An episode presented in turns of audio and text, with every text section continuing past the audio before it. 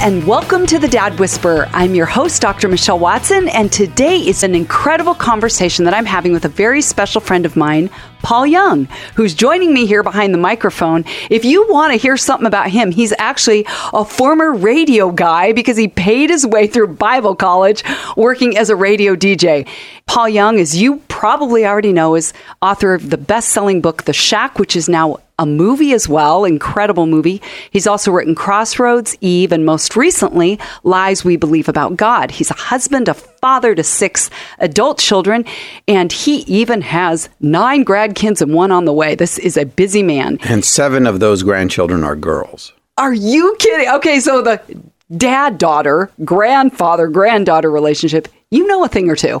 And you know, I'm learning a lot, let me tell you. As you uh, go. Yeah, and they're all nine years old and under, the grandkids. So, oh, my goodness. Yeah. So they're on top of you. Absolutely. I love pictures it's Kim so puts good. on Facebook of reading so books, good. and yep. It's so fun. Well, I, I want to just, Paul, say this publicly to you, but thank you for the significant influence you've had on my life. I'm going to get teary if I if I go there.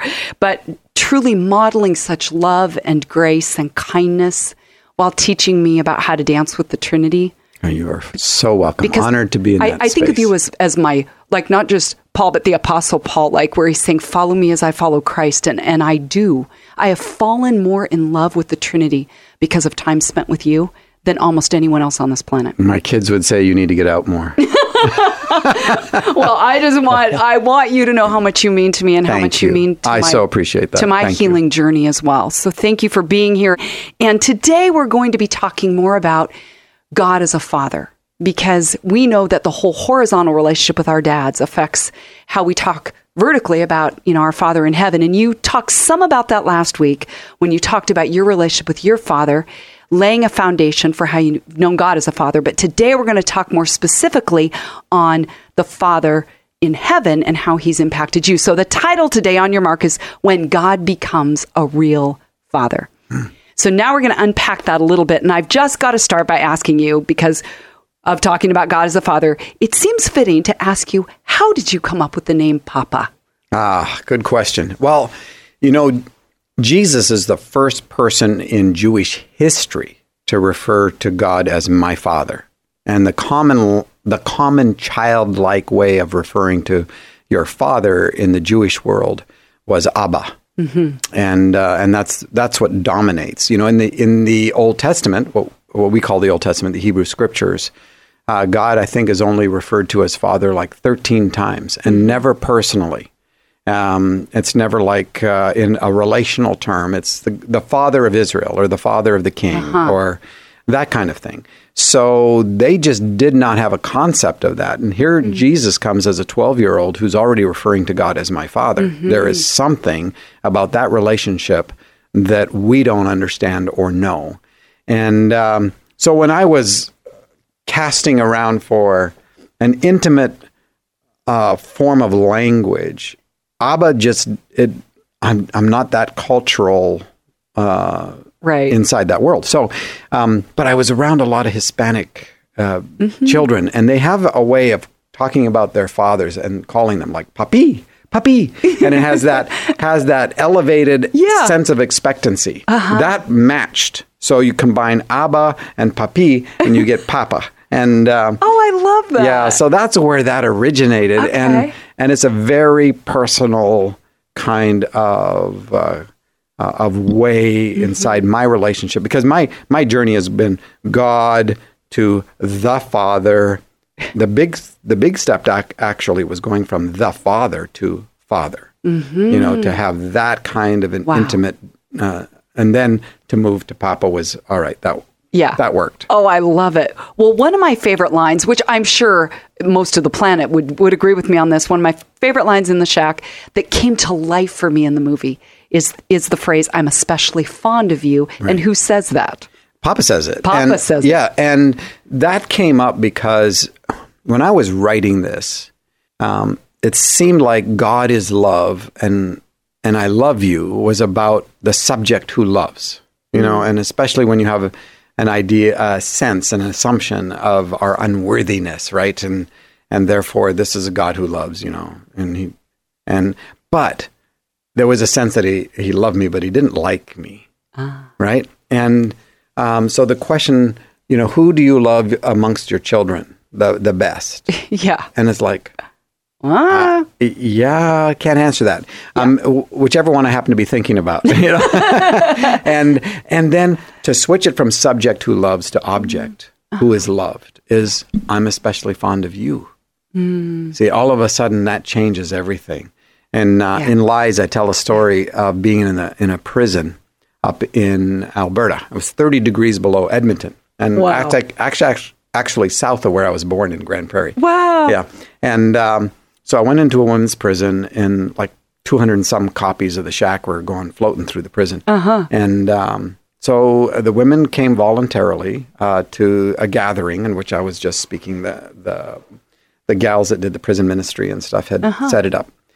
So I talked, who knows what about, you know, probably the prisons in my own heart, you know, and and the places that those of us outside the prison walls are, the, we're in prisons and we just don't see them, mm-hmm.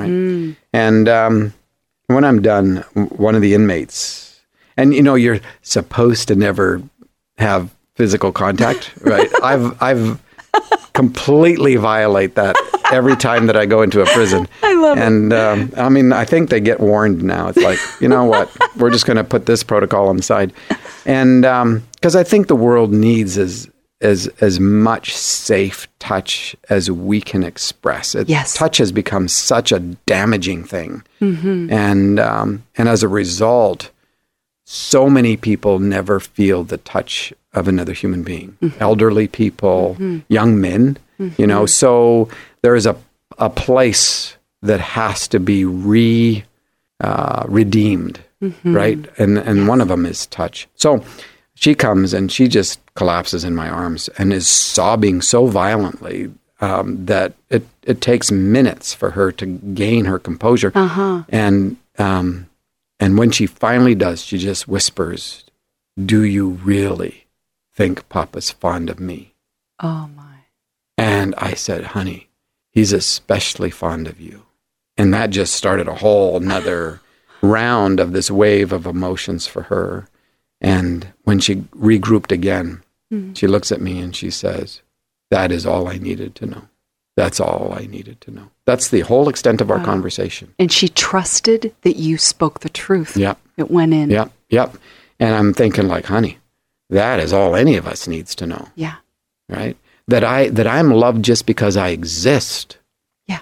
And Not, you had the especially in there. I when know. You said that, it takes it to a whole nother level. Well, and it's and it's saying it's your uniqueness and the fact yeah. that you exist that matters. Mm-hmm. And I think in terms of uh, women and our daughters and granddaughters in the yes. world, that that taps into one of the most basic and fundamental lies that they are told all the time. You're not worthy of being loved yet. Mm-hmm. Mm-hmm. Right? And um, and as a result, everything becomes about, okay, so how do I how do I become worthy of being loved? Mm-hmm. And that's that is one of those lies that, that I am intent on destroying in the lives of my daughters, in the lives of my granddaughters. Oh, I love that. You know, that. that you have always been worthy of being loved. Always. Yeah. It's never wow. been about your performance. It's yes. never been about your height. It's never been about your weight. It's never been about your intelligence and mm-hmm. your looks. Mm-hmm. You know, I'm especially fond of you. Uh, and I can see you in ways that you don't see yet. And how much do we as women need to hear from our dads, our grandfathers? How do you see me? And I think a part of that is, and there's, I mean, that's a great conversation because part of that has to do with the fact that men have dominated the world and are dominant in society. So, you know, the ferocious love of a mother is absolutely essential to the life and of any of us. Mm-hmm. But in this world, the the declaration of a father to a daughter or to a granddaughter that that they are loved because they exist, especially in a world where men have created such a a sense of performance orientation. Mm-hmm. Everything is about power and control, comparison, competing. And and we need the men to be able to communicate to their mm-hmm. daughters, that's a lie. Yes. We've done this. Yes. And we've controlled the power system, but it's a lie. Yeah. And um, and when and, dads are, are communicating that vertically, absolutely it transfers to the father. Yeah. Right? Yep. So when when the father says, "This is my beloved Son in whom my soul delights, right? And his response is, Abba, Father, right? Mm-hmm. In that, you you see the declaration of a God who yes. is saying, this is not about comparing and competing. Uh-huh. Eh, that's Jesus. He hasn't even done anything yet, you know? and uh, Well said. Yeah. And and his he's like, wow. This I'm delighted in you. Yes. And we we don't realize that Jesus comes to explain the Father, the Father of, you know, uh-huh. and and everything that is true about Jesus is also true about the Father. Exactly. Goodness, kindness, graciousness, you know, long-suffering. Um, and, uh, but we we go back to then projecting our own histories on the face of God as Father. Yeah. And we're back to same old performance kind of stuff. Yes. So, so you're yeah. basically talking about misconceptions that we have about the Father. I love this phrase that says perception is projection. Yeah. So perception pre- becomes reality, even absolutely. If it's a lie. Yeah. What yeah. misconceptions have you heard? I mean, you've traveled the world that you think people have about Papa. Oh, easy. God is not good all the time. Uh-huh. Right? God is of a different character and nature than Jesus. God is the one who needs to be appeased and sacrifice mm-hmm. to, and Jesus comes to save us from God the Father. I mean, seriously, seriously. We've got some very twisted ways and assumptions that we have about the character and nature of God. Uh-huh.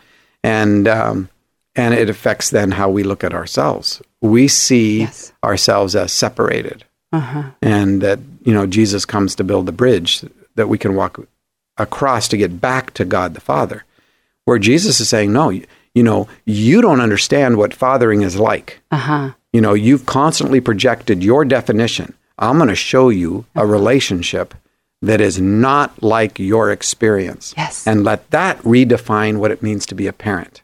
Woohoo! Right? Yeah. So that's kind of what's happening, but we're yeah. so hurt that we go back to believing that God mm-hmm. is exactly like our, our father who abandoned us, or exactly. our father who, who beat us, or our, our father who didn't care, or our mm-hmm. father who left. Mm-hmm. You know, um, and a father who is just there but absent. Exactly. You know, and so God becomes all those things. Mm-hmm. Mm-hmm. You know, if we have an abs- if we have an absent uh, parent, God becomes an absent exactly. God. I mean, it just it it fits. Yep. We create yep. God in the image of our own mm-hmm. damage. Yes, there you and go. And in my relationship with my dad, it took me fifty years to wipe the face of my father off the face of God, and it was only in that journey that God then became a father to me. But not defined my, by my dad, yeah. you know, defined by the goodness of God as well as the truthfulness of Jesus' expression of the character of God. So that answers the how, because I think there's got to be men and women listening that go, that is profound. fifty years to wipe my father's face off the face of God. And maybe for the first time are going, that's what I've done and didn't even realize it. Yeah. How did you mm. do that? You know, part of it is just dealing with my own crap, you know. I got to deal with my own stuff and... Um, and get it out from the prisons. Yeah, and front. Face the lies, you know. Face the lies. Because we're dominated by the lies. Mm-hmm. And um, so you... And, and we make agreements based on them, you know. Yes. I'm agreeing that I am not worthy. I am not enough. I'm not smart enough. I'm not tall enough. I'm not skinny enough. Mm-hmm. I'm not... I'm I'm not... I'm yeah. just not. I'm just not. Yeah. And all of those lies have to be addressed yes. in the context of community and relationship. So in my relationship yeah. with my dad, um, slow and incremental. One is, I had for me, it was a survival mechanism to disassociate uh, from him. Uh-huh. Like, just like, I got to get some space here. Right. You know, because I don't know what any of this means. And then I had to have someone step into that space. Yes. People step into that space mm. and and begin to tell me the truth. In opposition to the lies that I believed about myself and yeah. about the character and nature of God, et cetera.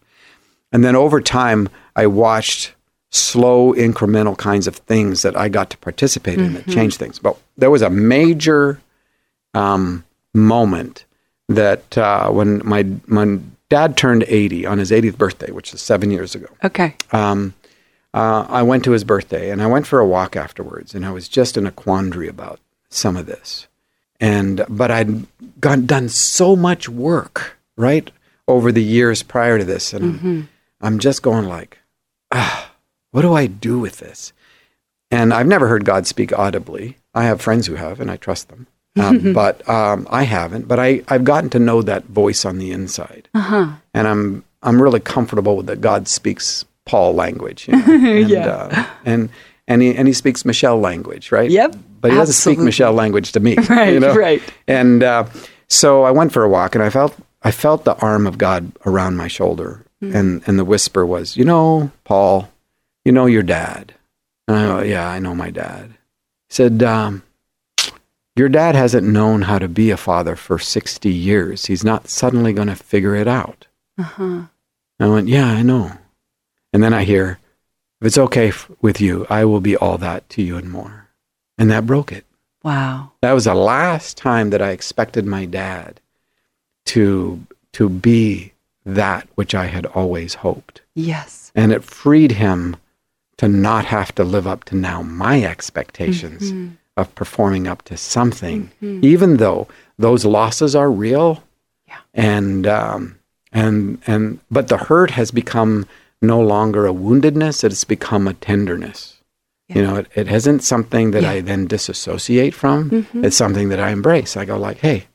Yeah, yeah, he didn't have the capacity. Maybe even a sadness for what well, he never got. Well, it is, it, and but it's. I like the word tenderness Tender. even in, in better because uh-huh. it makes you sensitive to the losses around you that yeah. are similar, mm-hmm. right? And um, so uh, my relationship with my father is is good. It's not a father-son relationship like how you would think of it, right. but it's cordial and it's uh-huh. kind and it's... Uh-huh. It's tender. Caring and tender, yes. Yeah. And um, and that was a huge deal, you know, and it's it's freed some other things up that who knows how this yeah. is all going to work out, but I don't I don't have to know. You know what's kind of interesting is that when, again, I read The Shack in two thousand eight, January. Mm. I mean, I, I probably like a lot of people, we can remember where we were when we read it, mm. how fast we read it because we couldn't put it down. But again, life-changing for me over the past few years to realize I had lopped off the father. Is I, I was really close to Jesus. Yeah.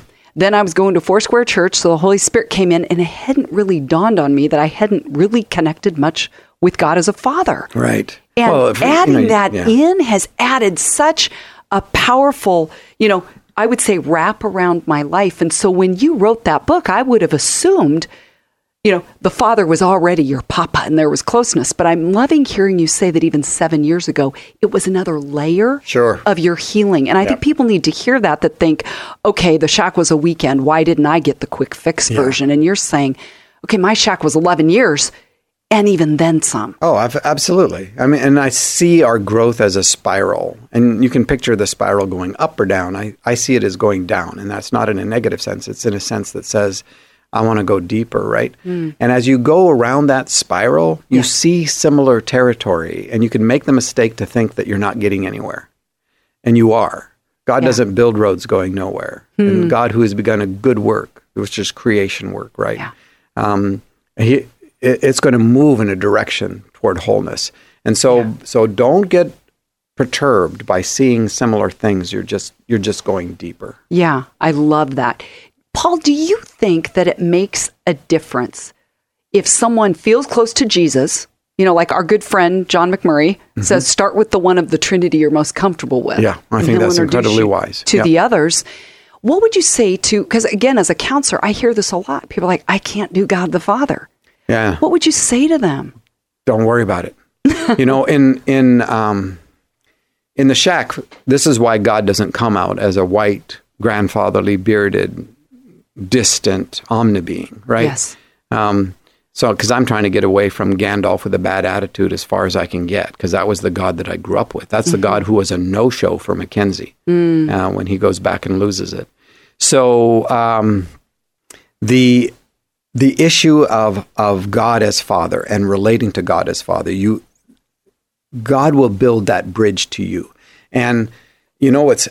Here's a fascinating thing. I have a friend who works with trafficked women. Uh-huh. And and he said, you know what the dominant way that God comes to these women, the way in terms of imagery that God comes is not a male or a female. It's a black Labrador retriever. Wow. Because this is a God who knows that their damage is so significant that they can't trust a man or a woman. Mm. Right? And so God comes to them in a way that is safe.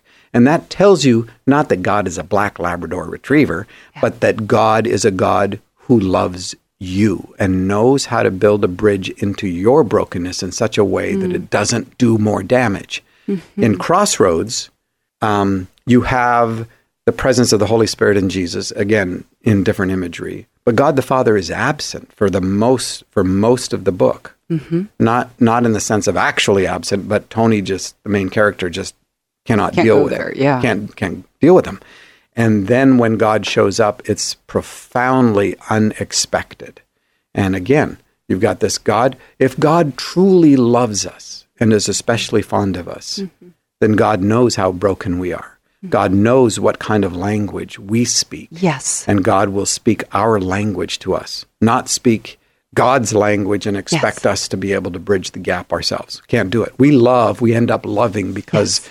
we're first loved. Uh, is that some of why you had Papa show up as a woman? Absolutely. And then yeah. changed after he had done the father healing piece, yeah. he comes as a as yeah. a masculine. Yeah. So you've got Octavia Spencer playing Papa God as yes. a, a black African-American. Then you've got Graham Greene playing God the Father as a male persona, uh-huh. and he's indigenous First Nations people. Mm-hmm. And it's and I yes, I that's on purpose because uh, a lot of us are so hurt by men in this world yes. that that is not going to be the bridge point mm-hmm. that we can walk across. Mm-hmm. And, um, and, and I did it for a lot of other reasons too. Um, you know...